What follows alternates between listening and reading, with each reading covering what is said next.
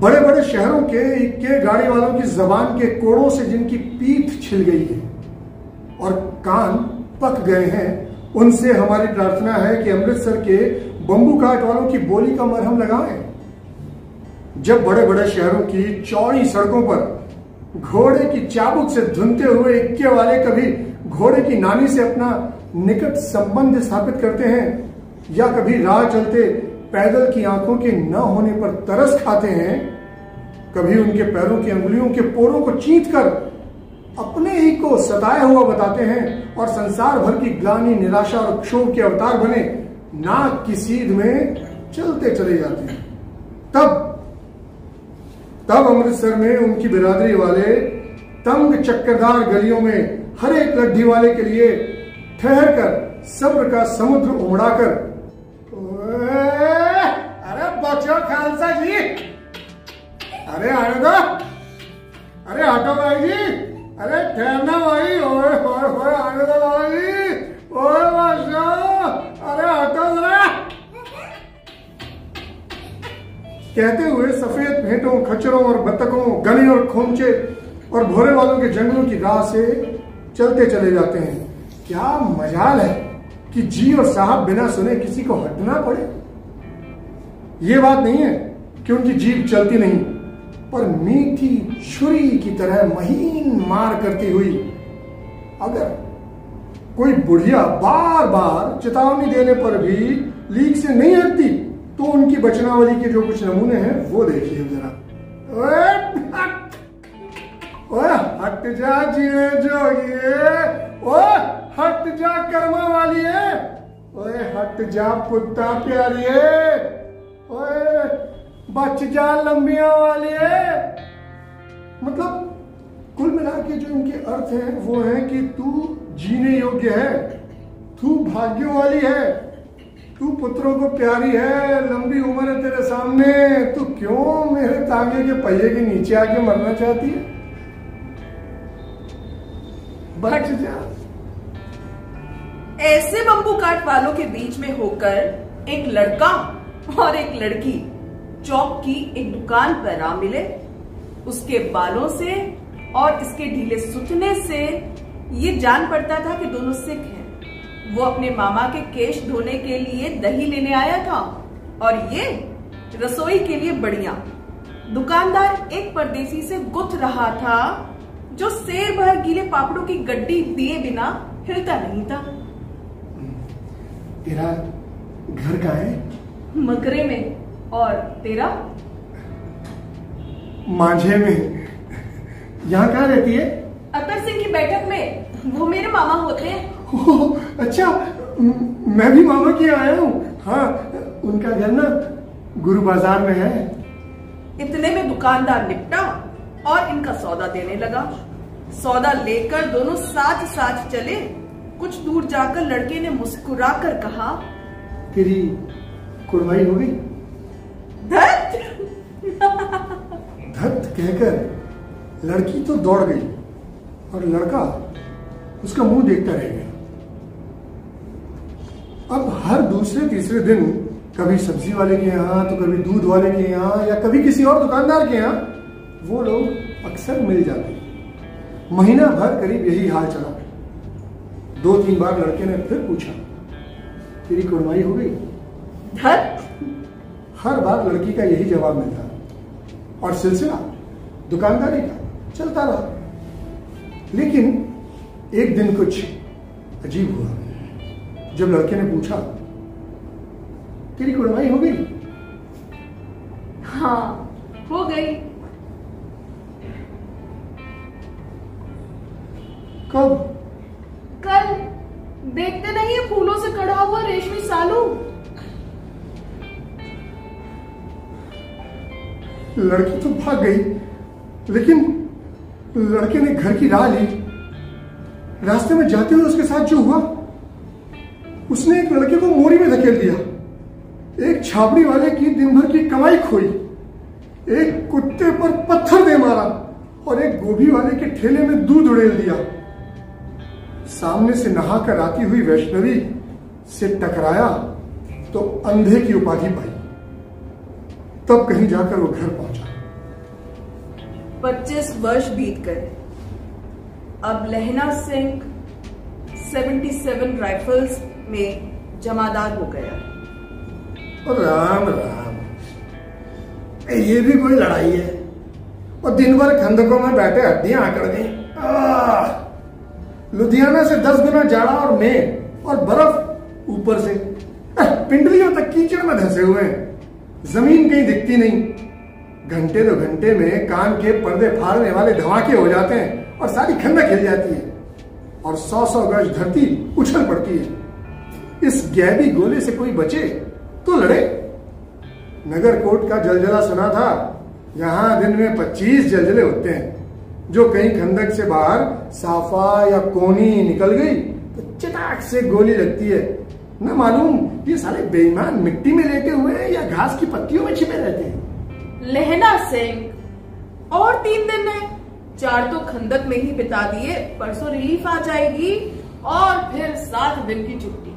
अपने हाथ झटका करेंगे और पेट भर कर खाएँगे और उसी फिरंगी में के बाग में मखमल का सब तो बिछौना है। फल और दूध की तो वर्षा कर देंदी है। लाभ कहते पर दाम नहीं लेंदी। कहती है, तुम राजा हो, मेरा मुलक मचाने आए हो.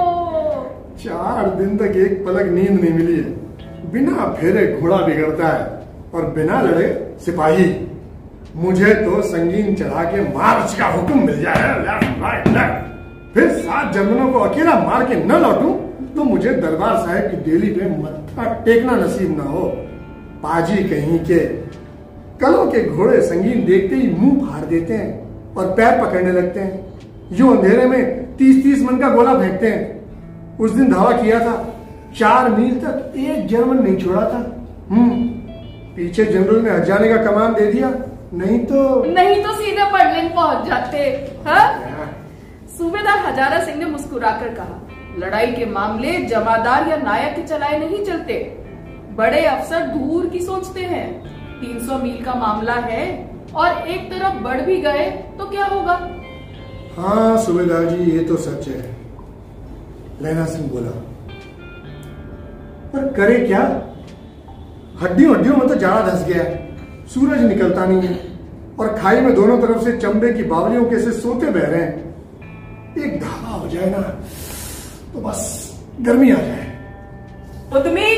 उठ! सिगड़ी में कोले डाल। वजीरा तुम चार दिन चार जने बाल्टियाँ लेकर खाई का पानी बाहर फेंको। महासिंह शाम हो गई है।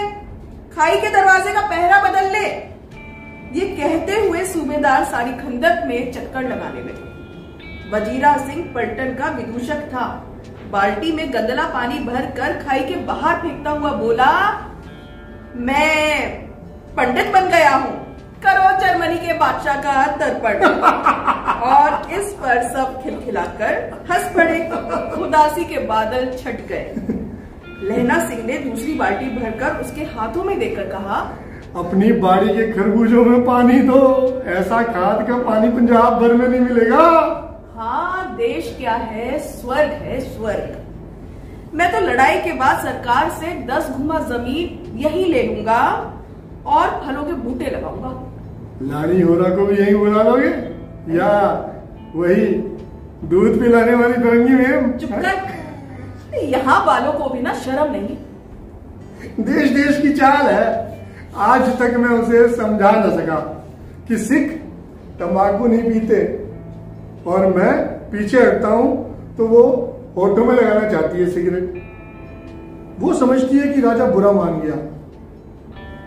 और अब मेरे मुल्क के लिए लड़ेगा नहीं। अच्छा ये बता बोधा सिंह कैसा है? अच्छा है। जैसे मैं जानता ही ना हूँ रात भर तुम अपने कंबल उसे उड़ाते हो आप सिगड़ी के सहारे गुजर करते उसके पहरे पर आप पहरा दे आते हो अपने सूखी लकड़ी के तख्तों पर उसे सुलाते हो। आप कीचड़ में पड़े रहते हो। देखो कहीं तुम मानदे ना पड़ जाना। जाड़ा क्या है? मौत है।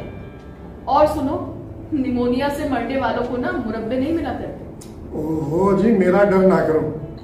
मैं तो बुलेल की खड्ड के किनारे मरूँगा। भाई कीरत सिंह की गोद में। उनकी गोद में मेरा सर होगा और मेरे हाथ के लगाए हुए आँगन के आम के पेड़ की छाया होगी। वजीरा सिंह ने त्योरी चढ़ाकर कहा कि आप मरने मारने की बात लगाई है। मरे जर्मन और तुर्क हाँ भाइयों कैसे? चंद किथे गुजारे आई? रात वे मेडाजी दलीला दे बात वे चंद किथे गुजारे आई? चंद किथे गुजारे आई? रात वे मेडाजी दलीला दे बात वे चंद किथे गुजारे आई? कोठे उत्ते कोठड़ा माही कोठे सुख दी टोरियाँ चंद किथे? चंद किथे गुजरे आई? रात मेडाजी दलीला दे चंद किथे गुजरे आई? ओ जी, कौन जानता था कि दाढ़ियों वाले घरवारी सिख भी ऐसा गीत गाएँगे और सारी खंदा के गीत से गूंज उठेगी? और सिपाही फिर ताजे हो जाएँगे। मानो चार दिन से सोते और मौज ही करते रहे हो। दोपहर गई, रात हो गई। अंधेरा है, सन्नाटा छाया हुआ है। बोधा सिंह खाली बिस्कुटों के तीन टिनों पर अपने दोनों कंबल बिछाकर और लहना सिंह के दो कंबल और एक बनान कोट ओढ़कर सो रहा है। लहना सिंह पहरे पर खड़ा हुआ है। एक आँख खाई के मुँह पर है और एक बोधा सिंह के दुबले शरीर पर। बोधा सिंह कढ़ाता है। क्यों बोधा भाई? क्या है? पानी पिला दो।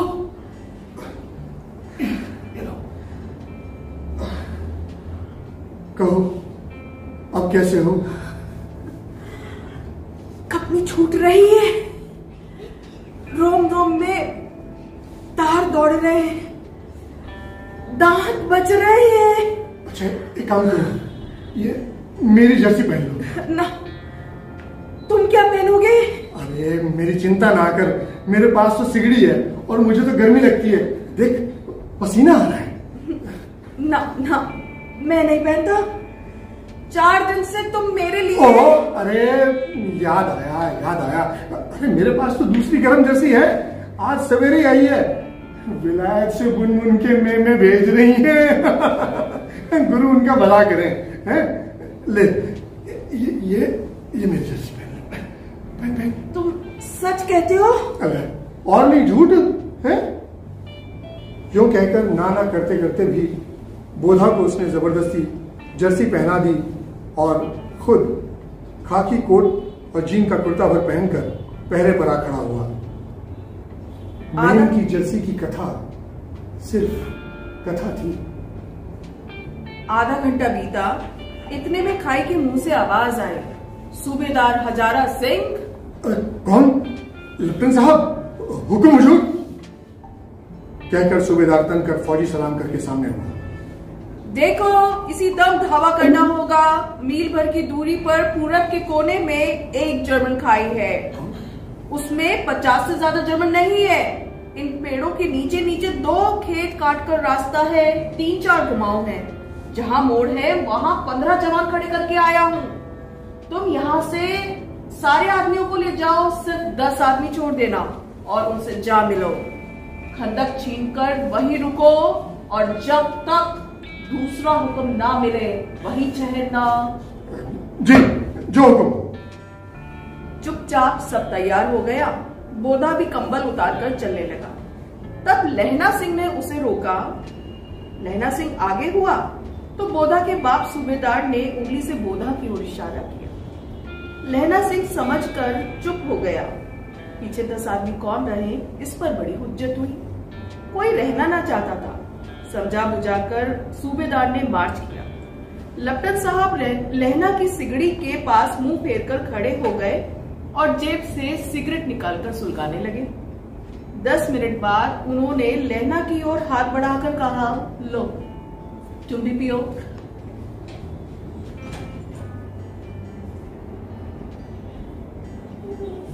आँख मारते मारते लहना सिंह सब समझ गया। मुँह का भाव छिपा कर बोला, ला साहब, हाथ आगे करते ही उसने सिगड़ी के उजाले में साहब का मुँह देखा, बाल देखे, तब उसका माथा ठनका। लप्टन साहब के पट्टियों वाले बाल एक ही दिन में कहा उड़ गए? और उनकी जगह कैदियों के से कटे हुए बाल कहाँ से आ गए? शायद साहब शराब पिए हुए हैं और उन्हें बाल कटवाने का मौका मिल गया है। लहना सिंह ने जांचना चाहा लप्टन साहब पाँच वर्ष से उसकी रेजिमेंट में थे। क्यों साहब? हम लोग हिंदुस्तान कब जाएँगे? लड़ाई खत्म होने पर। क्यों? तुम्हें ये देश पसंद नहीं? ओ, नहीं साहब वो, वो बात नहीं है। शिकार के मज़े यहाँ कहाँ है? याद है पार साल नकली लड़ाई के पीछे हम और आप जगाधरी ज़िले में शिकार करने गए थे? ओ वहीं पे जहाँ पर आप खोटे पे सवार थे हैं और आपका खानसामा अब्दुल्ला रास्ते में एक मंदिर में जल चढ़ाने पर रह गया था। राइट राइट राइट राइट बेशक पाजी कहीं का। और सामने से वो नील गाय निकली थी। यस यस यस वो ऐसी बड़ी नील गाय मैंने कभी नहीं देखी थी। और आपकी एक गोली चली। जो उसके कंधे में लगी और पुट्ठे में निकली। ऐसे अफसर के साथ शिकार खेलने में मज़ा है। क्यों साहब? शिमले से तैयार होकर उस नील गाय का सिर तो आ गया था ना? आपने कहा था कि रेजिमेंट की मैस में लगाएँगे? हाँ हाँ आ गया था पर वो मैंने बुलाए भेज दिया। हैं? ऐसे बड़ा बड़ा सीन वो दो फुट चार इंच के। हाँ हाँ लेना से वो दो फुट चार इंच के थे। सिगरेट नहीं पिया? पीता हूँ साहब। दिया सलाई लेकर आता हूँ। ऐसा कहकर लहना सिंह खंदक में घुसा और अब उसे यह संदेह नहीं था। उसने झटपट निश्चय कर लिया था कि क्या करना चाहिए। अंधेरे में वो किसी सोने वाले से टकराया। कौन? वजीरा सिंह? हाँ क्यों लहना? क्या कयामत आ गई? अरे जरा तो आँख लगने दी होती। होश में आओ होश में। कयामत ही आई है। और इस बार लप्टन साहब की वर्दी पहनकर आई है। क्या? हम्म लप्टन साहब या तो मारे गए हैं या फिर कैद हो गए हैं। उनकी वर्दी पहनकर ये कोई जर्मन आया है जर्मन। सूबेदार ने इसका मुँह नहीं देखा। मैंने देखा है और बातें की हैं। सोहरा साफ़ उर्दू बोलता है पर किताबी उर्दू। और मुझे पीने को सिगरेट दिया। तो अब अब तो मारे गए। धोखा है धोखा। सूबेदार होना कीचड़ में चक्कर काटते फिरेंगे और यहाँ खाई पर धावा हो जाएगा। उठो, एक काम करो। पलटन के पैरों के निशान देखते देखते दौड़ जाओ। अभी बहुत दूर नहीं गए होंगे। सूबेदार से कहो, एकदम लौट आए। खंदक की बात झूठ है। चले जाओ, खंदक के पीछे से निकल जाओ। पत्ता तक न खड़के देर मत करो। पर हुक्म तो ये है कि अरे ऐसी तैसी हुक्म की मेरा हुक्म। जमादार लहना सिंह जो इस वक्त यहाँ सबसे बड़ा अफसर है उसका हुक्म है। मैं इस लप्टन साहब की खबर लेता हूँ। पर तुम तो यहाँ सिर्फ़ आठ हो। ओ यार वजीरा आठ नहीं दस यार कितनी बार बताना पड़ेगा? एक एक अकालिया सिख। सवा लाख के बराबर होना है चले जाओ, जल्दी जाओ। लौट कर खाई के मुहाने पर लहना सिंह दीवार से चिपक गया। उसने देखा, लप्टन साहब ने जेब से बेल के बराबर तीन गोले निकाले। तीनों को जगह जगह खंडक की दीवार में घुसा दिया और तीनों में एक तार सा बाँध दिया। तार के आगे सूत की एक गुत्थी थी, जिसे सिगड़ी के पास रखा, बाहर की तरफ़ जलाकर जाकर एक दिया सलाई जलाकर मुट्ठी पर रखने ही वाला था। इतने में बिजली की तरह दोनों हाथों से उल्टी बंदूक को उठाकर लहरा सिंह ने साहब की कोहनी पर दे मारा। और धमाके के साथ साहब के हाथ से दिया सलाई गिर पड़ी। लहरा सिंह ने एक कुंदा साहब की गर्दन पर दे मारा और ऐसा कहते हुए वो चित्त हो गए। लहरा सिंह ने तीनों गोले बीन कर खंदक के बाहर फेंके और साहब को घसीट कर सिगड़ी के पास लेटाया जेबों की तलाशी ली। तीन चार लिफाफे और एक डायरी निकालकर उन्हें अपनी जेब के हवाले किया। साहब की मूर्छा छूटी तो लहना सिंह हंस के बोला क्यों लपटन साहब? मिजाज कैसा है, हैं? आज मैंने आपसे बहुत सी बातें सीखी। ये सीखा कि सिख सिगरेट पीते हैं। ये सीखा कि जगाधरी के ज़िले में नील गाय होती हैं। और उनके दो फुट चार इंच के सींग होते हैं। ये भी सीखा कि मुसलमान खानसमा मूर्तियों पे जल चढ़ाते हैं और लप्टन साहब लप्टन साहब तो खोते पे चढ़ते हैं, खोते पे। पर ये तो कहो, ऐसी साफ़ उर्दू कहाँ से सीखी है? हमारे लप्टन साहब तो बिना के पाँच लफ्ज भी नहीं बोला करते थे। लहना ने पतलून की जेबों की तलाशी नहीं ली। साहब ने मानो जाड़े से बचने के लिए दोनों हाथ जेबों में डाले और लहना सिंह कहता गया कहता गया, चालाक तो बड़े हो, है?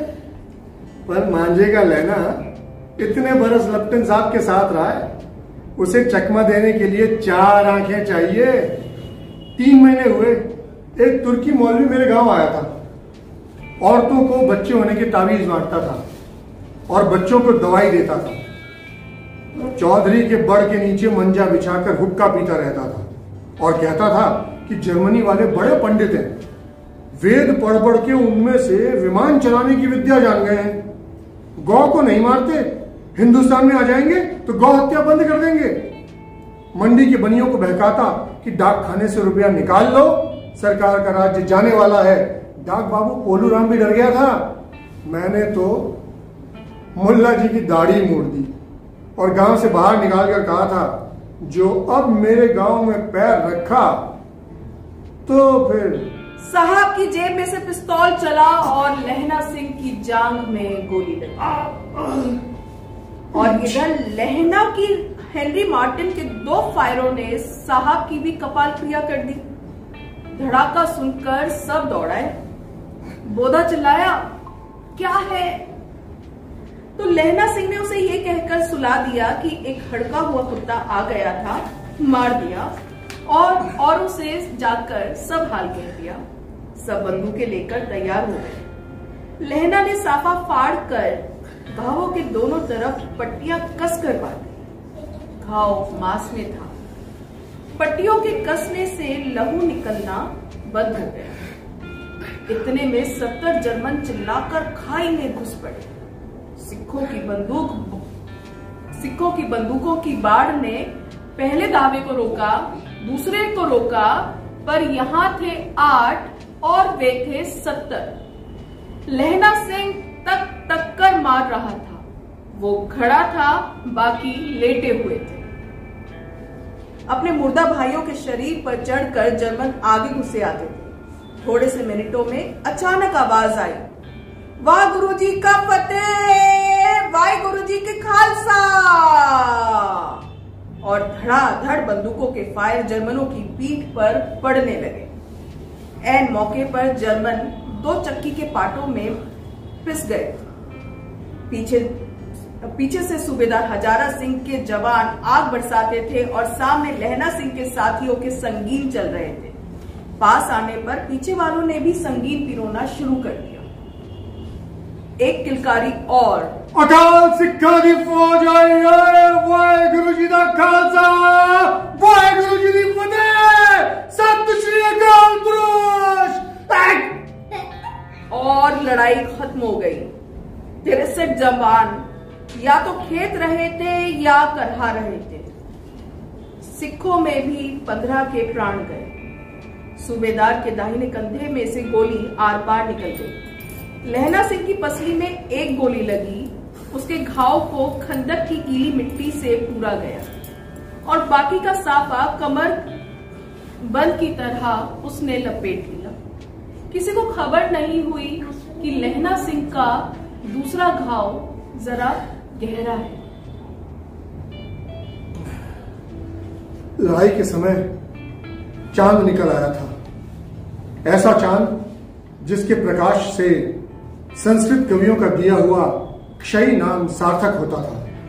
और हवा ऐसी चल रही थी, जैसी बाण भट्ट की भाषा में दंत वीणोपदेशाचार्य कहलाती। वजीरा सिंह कह रहा था कि कैसे मन मन भर फ्रांस की भूमि मेरे बूटों से चिपट रही थी, जब मैं दौड़ा दौड़ा सूबेदार के पीछे गया था। सूबेदार, लहना सिंह से सारा हाल सुनकर और कागजात पाकर उसकी तुरंत बुद्धि को सराह रहे थे और कह रहे थे कि तू न होता तो आज सब मारे जाते इस लड़ाई की आवाज़ तीन मील दाहिनी ओर की खाई वालों ने सुन ली। उन्होंने पीछे टेलीफोन कर दिया। वहाँ से झटपट दो डॉक्टर और दो बीमार ढूँढने की गाड़ियाँ चली, जो कोई डेढ़ घंटे के अंदर अंदर आ पहुँची। फ़ील्ड अस्पताल नज़दीक था। सुबह होते होते वहाँ पहुँच जाएँगे, इसलिए मामूली पट्टी बांधकर एक गाड़ी में घायल लिटाए गए। दूसरी में लाशें रखी गई।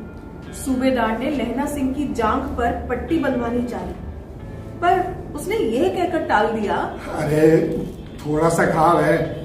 सवेरे देखा जाएगा। अब बोधा सिंह बुखार से बर्रा रहा था तो वो गाड़ी में लिटाया गया। लहना को छोड़कर सूबेदार नहीं जाते थे।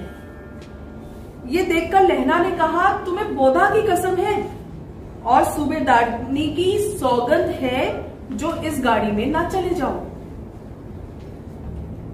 और फिर उसने पूछा और तुम? ओ जी मेरे लिए वहाँ पहुँच के गाड़ी भेज देना।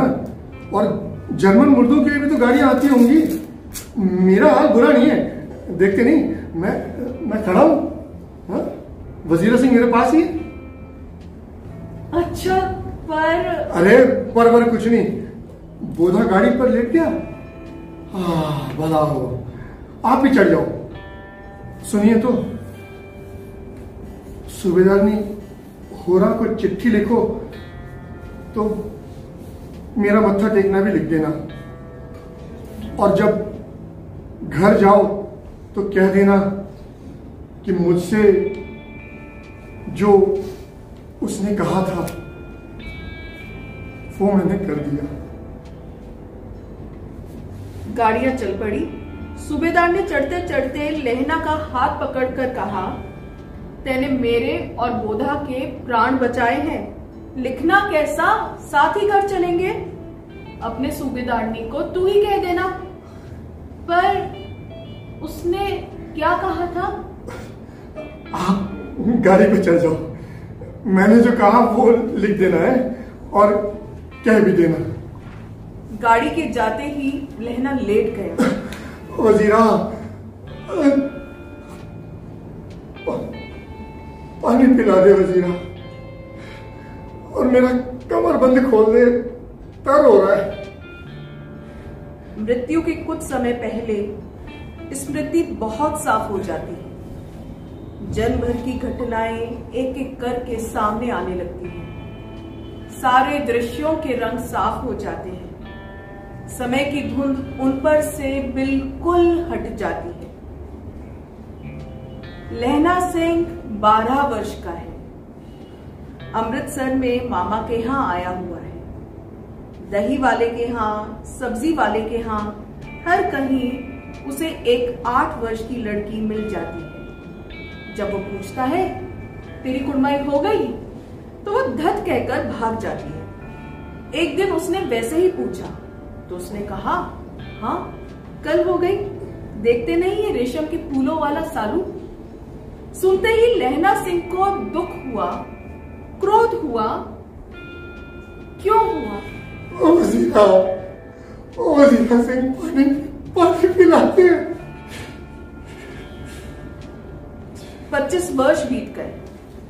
अब लहना सिंह 77 राइफल्स में जमादार हो गया है। उस आठ वर्ष की कन्या का ध्यान ही न रहा। ना मालूम वो कभी मिली भी थी या नहीं। सात दिन की छुट्टी लेकर ज़मीन के मुकदमों की पैरवी करने के लिए वो अपने घर गया। वहाँ रेजिमेंट के अफसर की चिट्ठी मिली कि फौज लाम पर जाती है, फ़ौरन चले आओ। साथ ही सूबेदार हजारा सिंह की चिट्ठी भी मिली कि मैं और बोधा सिंह भी लाम पर जाते हैं। लौटते हुए हमारे घर होते हुए जाना। साथ ही चलेंगे। सूबेदार का गाँव रास्ते में ही पड़ता था और सूबेदार लहना सिंह को बहुत प्यार करता था।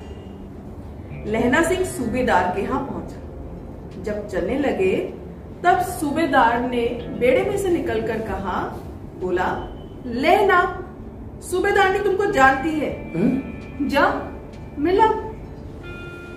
लहना सिंह भीतर पहुँचा।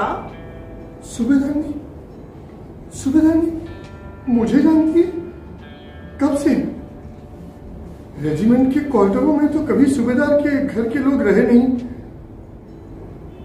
दरवाजे पर जाकर माथा टेकना कहा आशीष सुनी और लहना सिंह चुप हो मुझे पहचाना?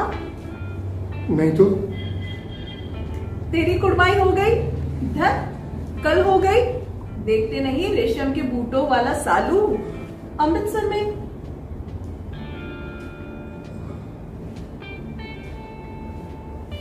भावों की टकराहट से मूर्छा खुली करवट बदली और पसली का घाव बह निकला। पानी पिला दे उसने कहा था उसने कहा स्वप्न चल रहा है। सूबेदारनी कह रही है मैंने तेरे को आते ही पहचान लिया। एक काम कहती हूँ मेरे तो भाग ही फूट गए। सरकार ने बहादुरी का खिताब दिया है। लायलपुर में ज़मीन दी है। आज नमक हलाली का मौका आया है। पर सरकार ने हम तिमियों की गगरिया पलटन क्यों ना बना दी? जो मैं भी सूबेदार जी के साथ चली जाती। एक ही बेटा है। फौज में भरते हुए उसको सिर्फ़ एक ही बरस हुआ। उसके पीछे चार बेटे और हुए। पर एक भी ना जिया। अब दोनों जाते हैं। मेरे भाग है। तुम्हें याद है, एक दिन तांगे वाले का घोड़ा दही वाले की दुकान के पास बिगड़ गया था। तुमने उस दिन मेरे प्राण बचाने के लिए आप अब मेरे प्राण बचाए थे। मेरे प्राण बचाने के लिए आप घोड़ों की लातों में चले गए थे और मुझे उठाकर दुकान के तकत पर खड़ा कर दिया था। सुनो, ऐसे ही उन दोनों की भी रक्षा करना, उन्हें भी बचाना, यही मेरी भिक्षा है। मैं तुम्हारे आगे आंचल पसारती हूँ, लेना। रोती रोती सूबेदारनी ओबरी में चली गई। लहना भी आँसू पहुँचता हुआ बाहर आया। रोजीना से पानी पानी पानी पिला से उसने उसने कहा था। लहना सिंह का सिर अपनी गोद में रखे वजीरा सिंह बैठा है। जब माँगता है तब पानी पिला देता है। आध घंटे तक लहना चुप रहा। फिर बोला कौन? कीरत सिंह। वजीरा सिंह ने कुछ समझकर कहा हाँ हाँ। भैया मुझे थोड़ा और ऊँचा कर ले।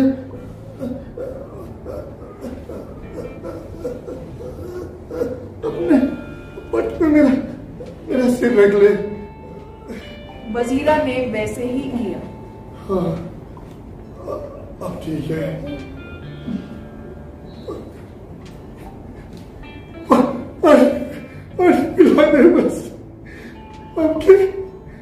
हाथ में आम ये आम खूब पड़ेगा। चाचा भतीजा दोनों बैठ के खाना।